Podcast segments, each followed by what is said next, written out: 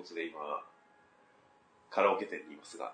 あまあ、1周年記念特別企画。まあ、そうですね。本編の方でも説明しなきゃダメなんですけど、こっちで一応一回、最初に言ってしまわないとそれはそれでダメですね。うんまあ、ミスさんがたまたま東京に出る出てくる機会があったので、静岡県民のミスさんと神奈川県民の僕が、僕ことガルが、まあ、場所として今、東京某所のカラオケボックスで、えー今回収録を、対面収録を、初の対面収録をしようとしています。そうですね。まあ、今までスカイプでしたからね。そうそうそうそうそう。いやーなんか、緊張するね、逆に。いやまあ普通に、むしろ普段、もともとはこう、ダラダラとファミレスとかで語っていたのを、録音しようっていう話だったので、そうだね。まあ、原点に立ち返るということがあるんですが。ということで、まあ、いろいろノイズが入っているとは思いますが、スカイプの時よりノイズがあるとは思いますが、まあ、きお気になさらずと。はい。聞こえてるんですかね、このレッド・イット・ゴーは。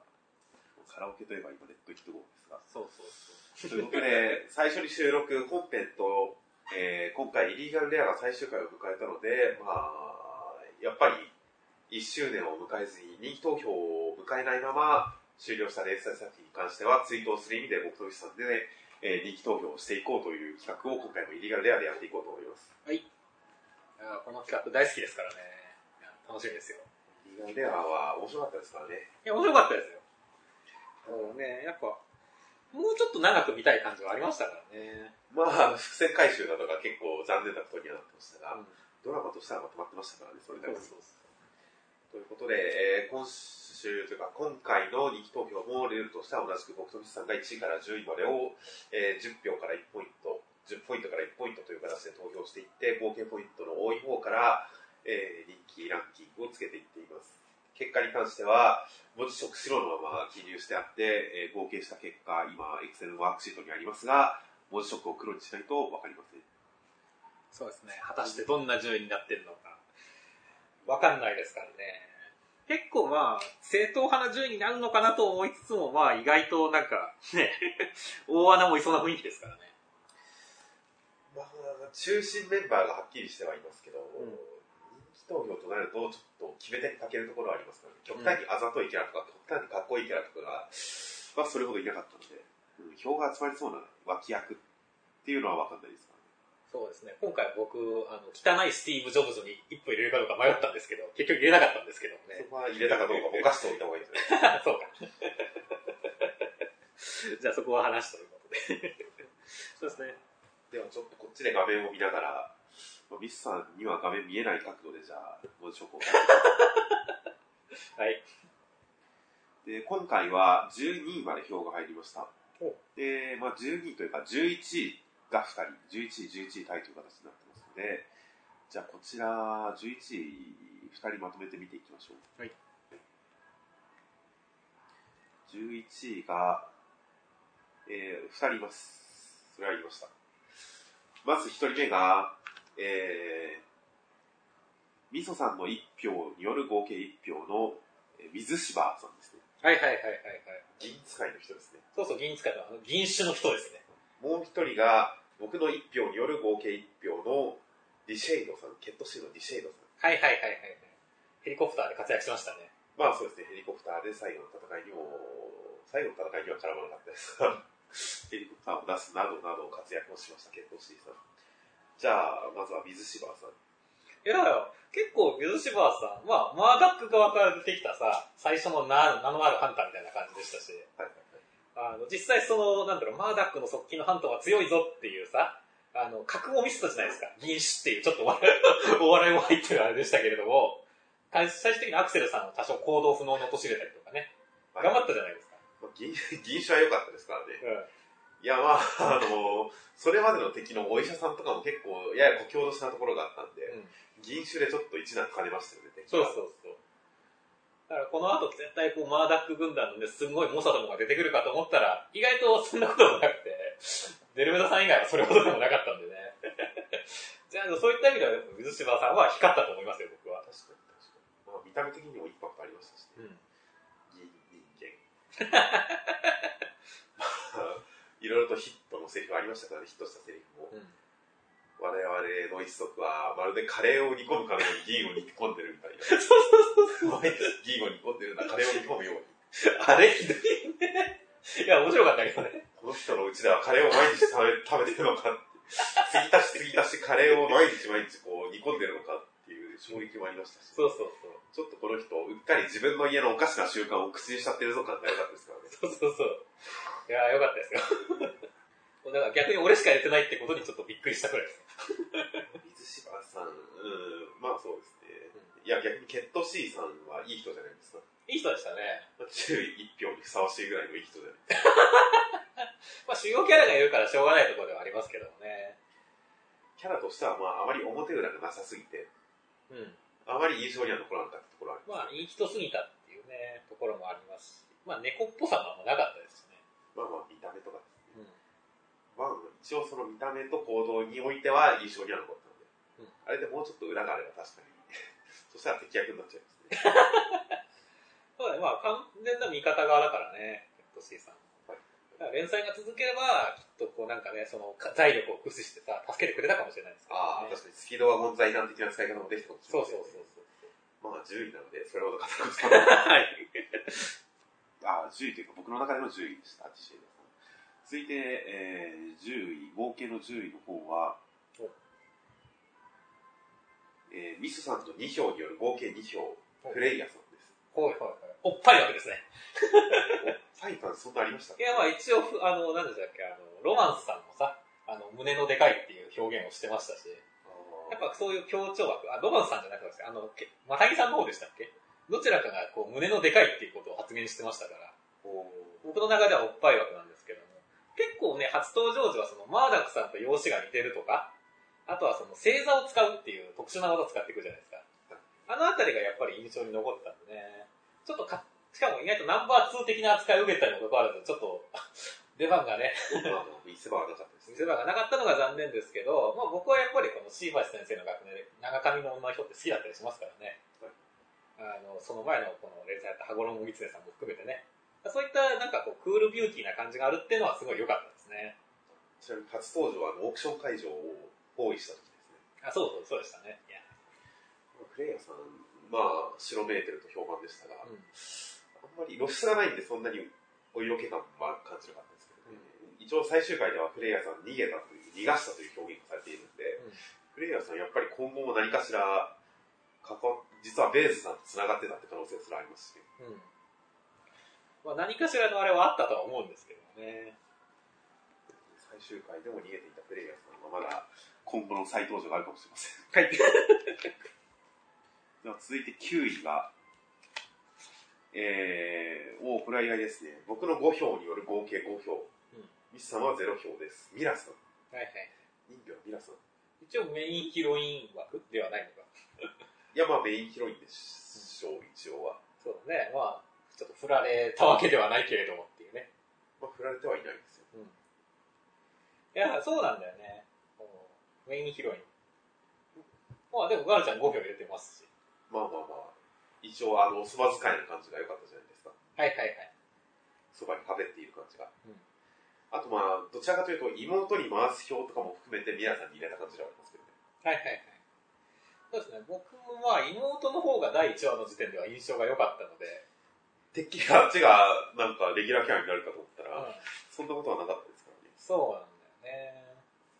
まあ僕はこう、まあミラさんそのおそば使いすぎちゃってる感じ逆にちょっと聞き分けが良すぎる感じっていうのが、こうあんまり僕の中で跳ねなかった、あれなんですよね、こう。それだったらなんかこう、もうちょっと人間味じゃないですけどね、なんか、ナビーさんみたくさ、いろいろこう、ちょっと面白顔してみるとかさ、そういったことの方が僕は好みだったんで、逆に言うと、まあ、さっき言ったクールビューティーなプレイヤーさんの方に点票が入っちゃって、逆にミラさんの方が票が入らなかったっていう感じなんですよね。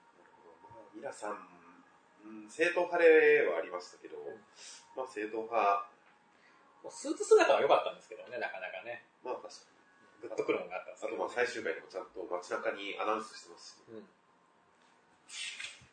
まあ、声がいいっていう属性はなかなかのプラスですよ。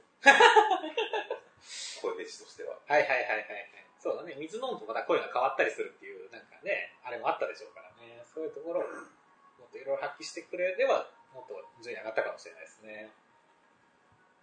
続いて、え7位が2人いますね。お7位が2人、8位はなくて7位は2人で同時に見ていきます。こちら、まず1人目が、えー僕の2票、ミスさんの4票による合計6票のナビーさん。うんもう1人が僕の3票、ミスさんの3票の合計6票で、覆面さんとなっています。おまあ、この2人が並ぶのはすごい順当な感じがしますね。そうだね、まあ、気象犯罪対策課の主要メンバーですね。主要メンバーのサブって感じですからね。そうそうそう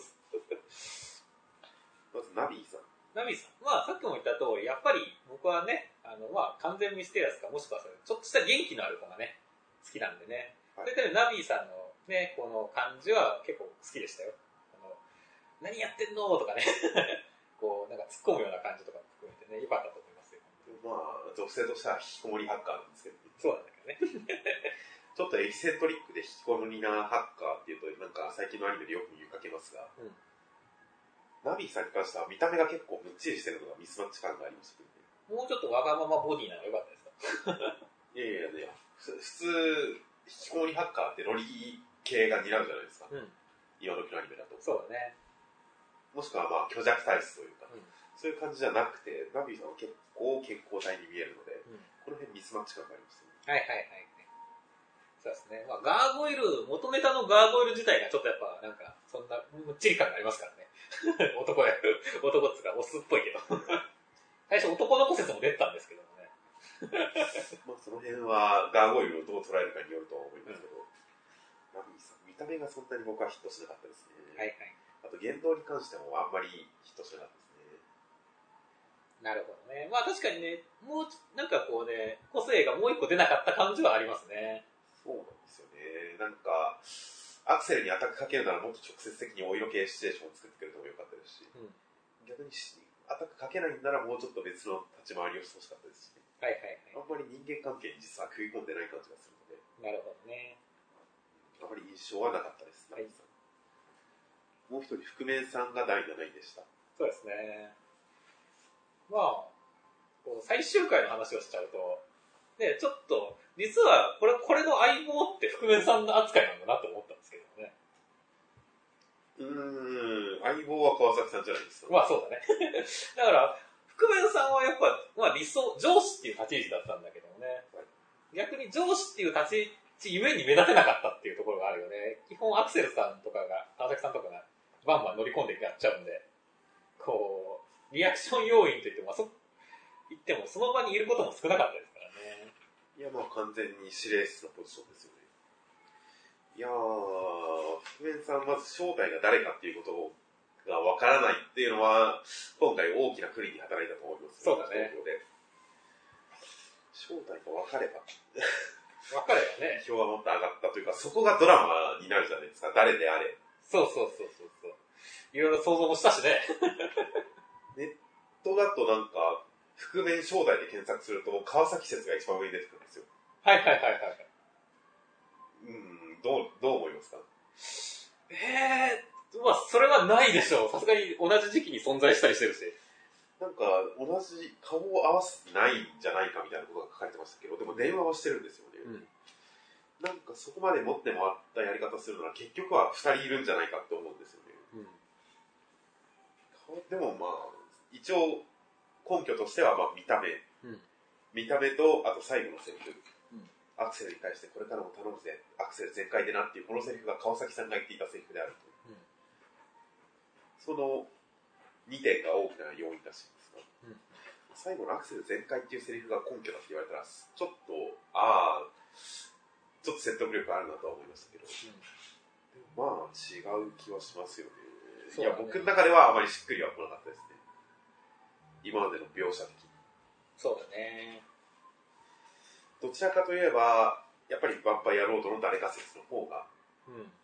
あの、レッドヴァンパイアの王なんじゃないかっていう説がありましたが。そうなんですかね。まあ普通に僕なんかはね、レアの誰、まあ何かしらのレアであるっていうね。で、人間社会に溶け溶け込んでて、で、その人間のふりして、この立場の時に、この気象犯罪対策を作ったっていうことなのかなくらいにしか思ってなかったんですけどね。だからなんか、上覆面取るとサイクロプス的ななんかがあるみたいなね。のかなとか思ったんですけど、まあちょっと違うっぽいですし、やっぱり、うん、正体が明かされてないと弱いですね。そうですよそこはこのキャラクターのドラマの核のはずですからね。して、逆に人間だからこそ覆面をしてレアに混じったっていう可能性もありますけど。はいはいはい、そうですね。ということで、覆面さんの正体がわからないからこそ、ひょうひょうとしてる感じは出てましたが、うん今一歩魅力には至らなかった感じはあるんですよ。そうですね。もうちょっと二面性、二面性なんか、厳しいことを言うなり、かっこいいことを言うなり、うん逆にすごい間抜けなところがあるなり、やっぱりもうちょっと二面性があるとよかったかなという気がします。はいでは続いて第6位です。第6位は、えー、僕の単独7票による合計7票のジューク君です。ほうほうほう。ああ、ジュークくんね。あのー、馬の。馬のジューク君で、ユニコーンのジューク君ですよ。すごい性格いいじゃないですか、彼。かそうだね、正確いいですね。競馬場に行って競争は無理かなとか言ってるんですよ。自分の将来を考えるときに人間と馬の両立を考えてるという、うん。いい、すごいいいじゃないですか、このフラットな価値観。フラットな感じがいいですね。いや、ごめん、僕ね、意外とジュークくんのことすっかり頭の中から外れてたんですよね。忘れてたんですよ。まあ、確かに終盤は出てこなかっ。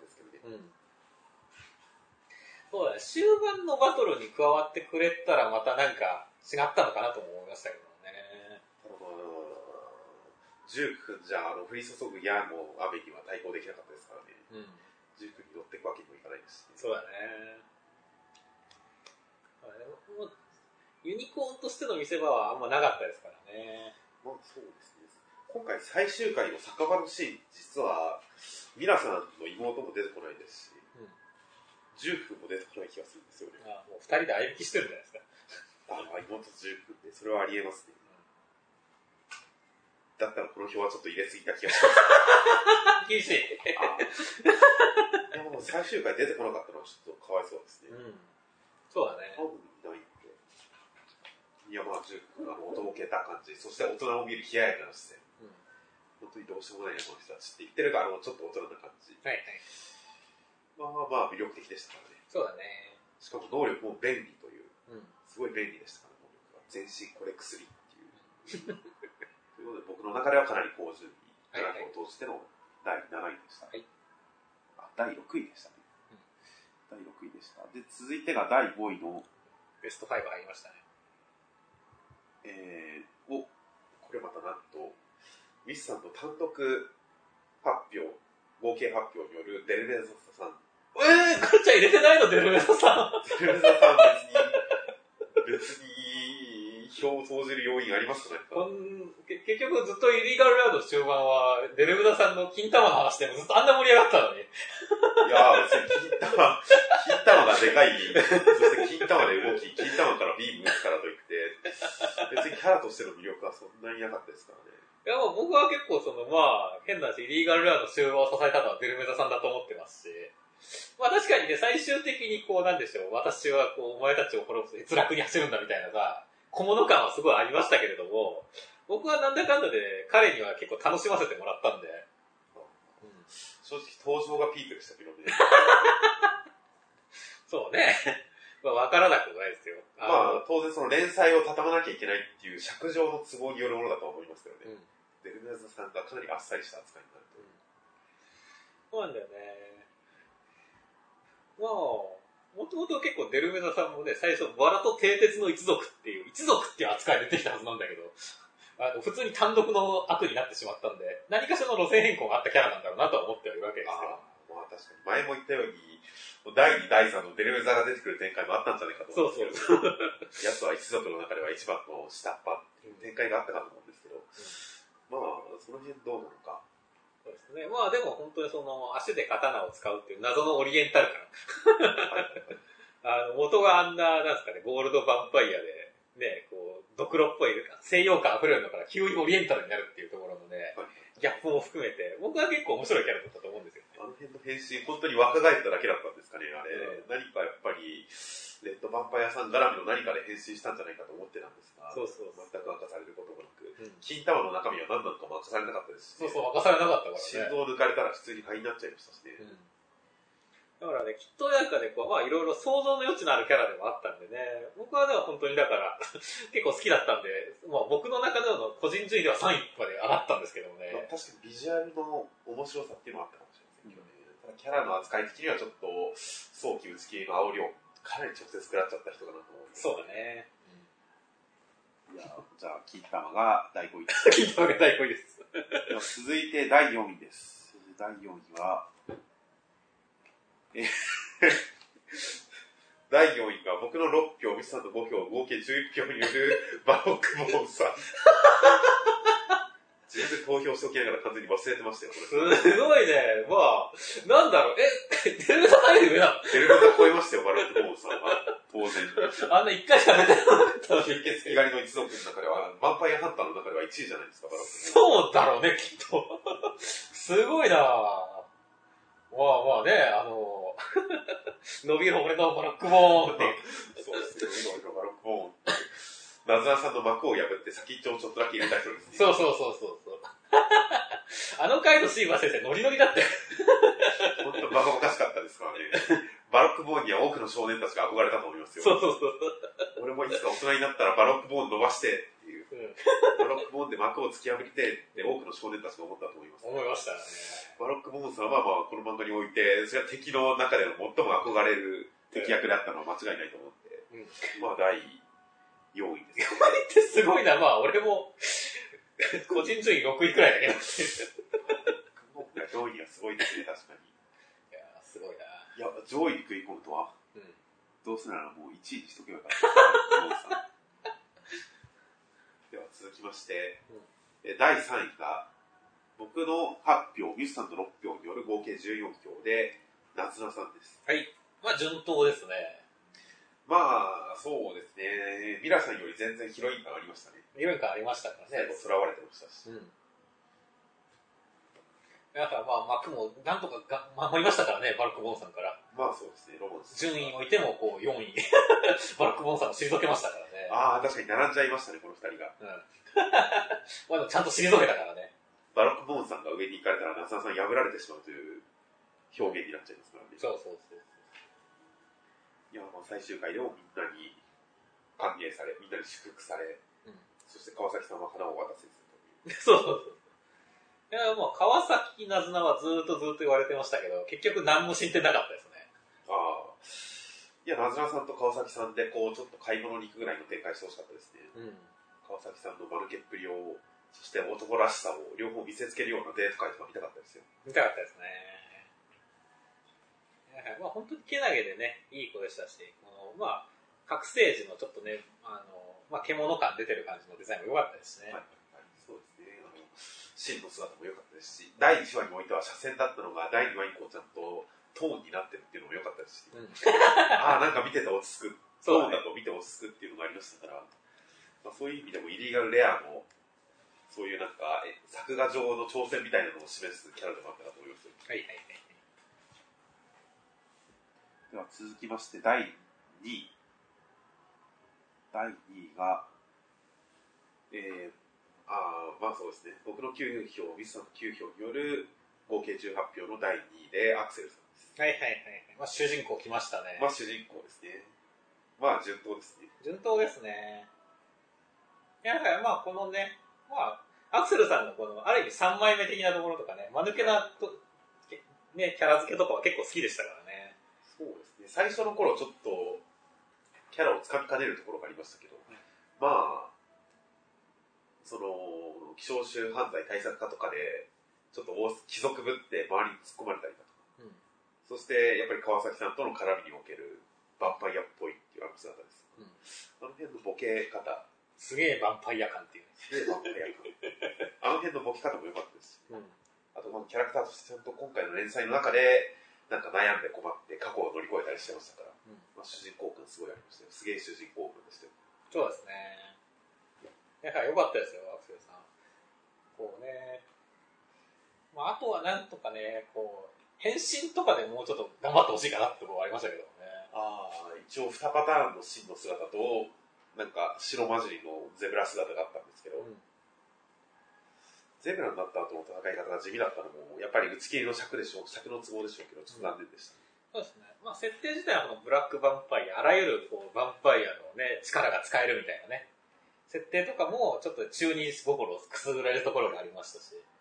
まあ力が使えるわけじゃないんですけどね。単に弱点が引き継いでるというだけで。まあ、白混じったのが今回最終回で普通に黒に戻ってましたけど、なぜ戻ったのかについて一切言及されないのが、そう、デルメダさんは混じった後ずっとデルメダさんだったもんね。何なんでしょうね。どっかで言及されるかと思いきや、まあ今後も変身したくなったら、このバーダックさんの血を吸いに行くんですかね。それこそなんかこう、私たちは一体な、どんな関係なんだろうなっていうところが、本当にその通りになってしまうので。なんかこうね、まあ、大人な感じになってしまうので、やめといた方がいいんじゃないですか。果たしてどうなるのか。まあ位置づけとしてはやっぱ親戚の女の子っていう感じなんじゃないかと思いますからね。それの血を吸いに行くってね、なんか困ったから血吸わせてくれっていうのはなんかね、ダメな人じゃないですか。まあ白黒アクセルさんっていうのもありました。うんうんこの扱いどうだったのかは分かんないですね、最終回。まあ最終回付近で結構笑ったりだとか、そういう笑顔のアクセルさんですとか、まあ表紙とか扉絵とか含めて、うんいろいろと表情の幅が広がりましたからね。と可愛げのあるアクセルさんなども見れて、やっぱり連載通して描き切られた感じで、まあ主人公でした。はいまあ第2位ですね。で、1位は当然、2人の10票、合計20票による川崎さんね、もう、この漫画の主役ですからね。まあ、この漫画の立役者ですね。うん。こう、むしろ最初からいていてもよかったくらいの人だと思うんですけど。第1話が2人がコンビを組む話でいいぐらいなんですけどね。うん。第1話でちらっと登場した後、2話、3話と退場しますからね、川崎さん。そうそうそう。あれがなければもうちょっと加速ついたんじゃないかと思うんですけど、うんこの連載。まあでも本当にね、その、まあ、レアを人間視点から見るキャラとしてもすごい機能しましたし、ね、自分自身、その場を盛り上げる、さっき言ったアクセルの魅力を引き出したのはやっぱ川崎さんだと思いますからね。まあ、この2人のバディものですよね、今回は完全に。うん。まあ、貴族と庶民、レアと人間。うんあとなんでしょうね。スマートと力づくというか、ボケとツッコミ？まあ、もうツッコミでもありますし。その辺、良かったですからね。よかったですね。川崎さん、こう、ドラマが停滞しかけると、とりあえず動かしてくれるっていういいキャラでしたしね。うん。だから、こうナビ救出時にね、車乗ってね、駆け抜けてみたりとかね、ちゃんと活躍もしましたし。活躍もしましたし、特にね、デルメダさん編ではね、あの、た銃でデルメダさんに向かっていきましたからね。そうなんですよ。すげえかっこよかったですよ、あのシーンは。いやもう、あのシーンがラスト、クライマックスに通じつながってることを考えると、やっぱ川崎さんは主役でしたよ、完全に。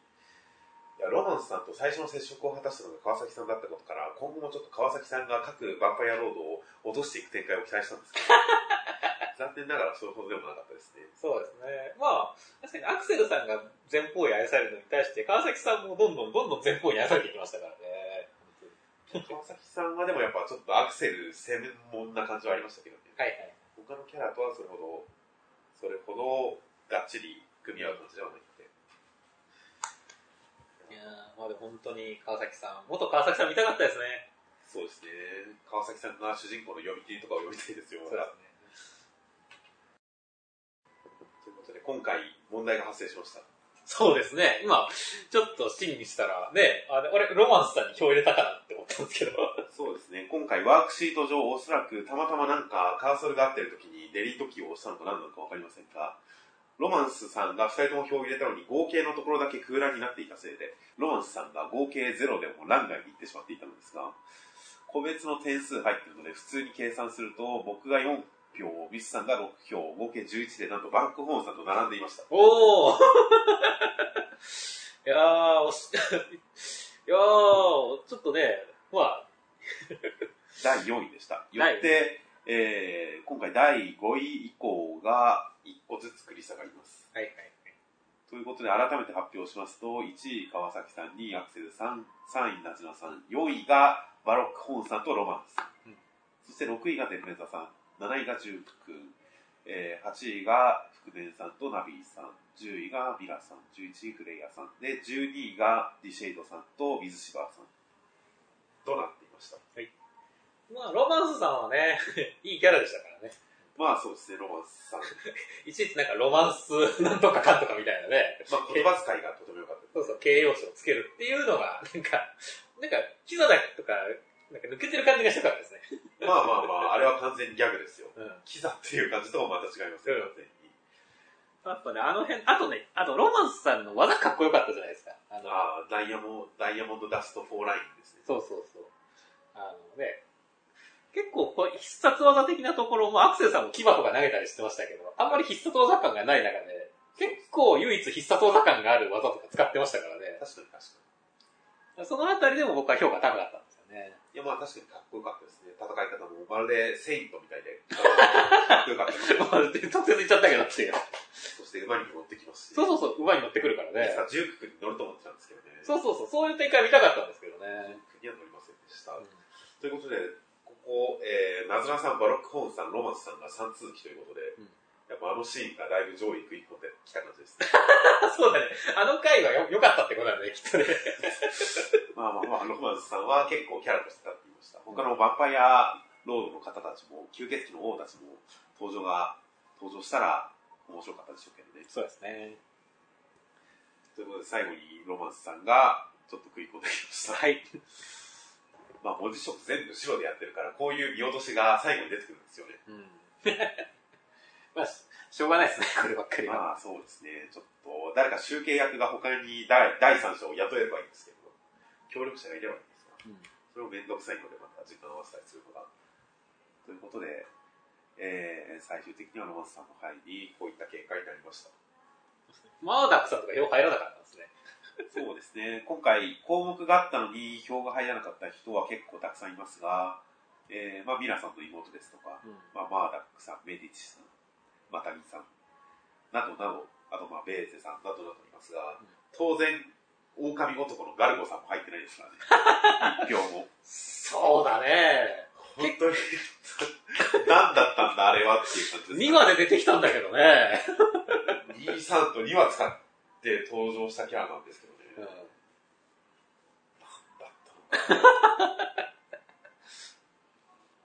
なんかちょっと当時のジャンプの連載会議に悪い点があったんじゃないかという気がしますけど、うん。一応最終回でも出てきますが、チラシとガルゴさん。そうだね。まあ一応ね、本部を守っててくれたわけですからね。はいはいはい。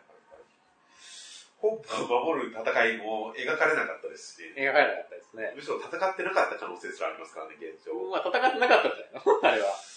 戦ってなかったんですかね、やっぱり。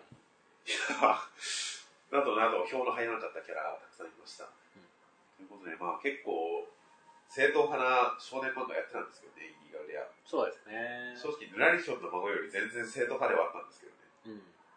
まあでも逆にヌラリヒョンの孫がね、やっぱちょっと正統派から外れてたところが受けた理由なのかもしれませんけどね。ああ、まあ、妖怪っていうのと椎橋先生のこの画風っていうのも合ってましたしね、題材として。今回も一応、こう、妖怪に近いものではありますが、うん西洋風のものをこれ、この絵柄っていうのが必ずしもベストマッチな感じではないですからね。うん。ちょっと和風ですから、テイストはやっぱり。まあでも相変わらずその絵で見せる力とかはね、ちゃんとありますし、今回もだってね、うまいことね、やっぱ川崎さんとアクセルさんのバディ感が最初から出てればね、もっといけたと思いますからね。まあそうなんですよね。やっぱ序盤の加速がガルゴさんのせいで止まってしまったう うん。あれ離れた読者もいるんじゃないかと思っちゃいますからね。うん。も、まあ、最初の頃から途中までは結構低空飛行の時期ありましたが、うんなんか四国妖怪編とか経て結構看板の方にだんだん来て、で、羽衣ギツネ様でかなり飛び出した感じがありましたので、の漫画も最初から順調だったわけではないとは思うんですが、すねイリーガルではちょっと跳ねる跳ねるところまで残念ながら行きませんでしたね。まあ、惜しかったですね、本当そういった意味では。まあ、やっぱり今のジャンプは、層が厚いですからね。ん。あの、いや、新年祭、新年祭が10週で終わるとかそういうことを考えなければ、新年祭が20週は生き残るだろうと思えば、やっぱり、イリーガルレア、こう、やむない感じはしますからね。うん。まあ、新年祭人、この4つ、日の丸ヒーローアカデミア、三つ首と弱き者を除くと、じゃあ何がイリーガルレアの代わりに終わればよかったかって言われると、やっぱ円盤終了を待つしかないレベルですからね、そうなんだよね。上の方は。うん。うーん、やぶない感じではあります。今のジャンプの層の厚さの中ではイリーガルレア、ちょっと食い込めなかった感じではありますね。そうですね。まあ、おそらく日の丸相撲ヒーローアカデミアはこのラインを踏み越えていくと思うんですが、うんまあ円盤終了がありますからね。そうですね。クローバス終わりましたし、あとまあ、なんつうか終わりそうなやつありますし、そうですね。その辺、ジャンプの世代交代もあるとは思うんですが、ということで、椎橋先生はまた戻ってきてくれるといいんですが、そうですね。まあ明らかにね、あの、次も使われるだろう的なキャラもいますしね。メディッツさんとか明らかにこんな感じでしたよね。あー、メディッチさんは、まあ、読み切りからの引き続きのキャラではありましたが、うん、全然印象に残らなかったですね、メディッチさんは。そう残らなか残らなかったけど、最終回で2ページも使われてるんでね。まあ、一応決着はつけなきゃいけないポジションにはありましたけど、うんまあ、ちょっと悪巧みをもうちょっとなんかしてほしかったですね。そうですね。いやあと、まあ、シーバー先生、果たして本誌に帰還するか、また別の雑誌になるかは分かりませんが、またシーバー先生の漫画を読めるのを楽しみにしています。次回作を楽しみにしてはいいます。。次回作、シーバシ先生の次回作に期待しまとすいう。ことで、お疲れ様でした。はいシーバー先生、お疲れ様でした。イリーガルでは最終回についてはまた本編の方でまたカラオケボックスでここで撮っていきます。はい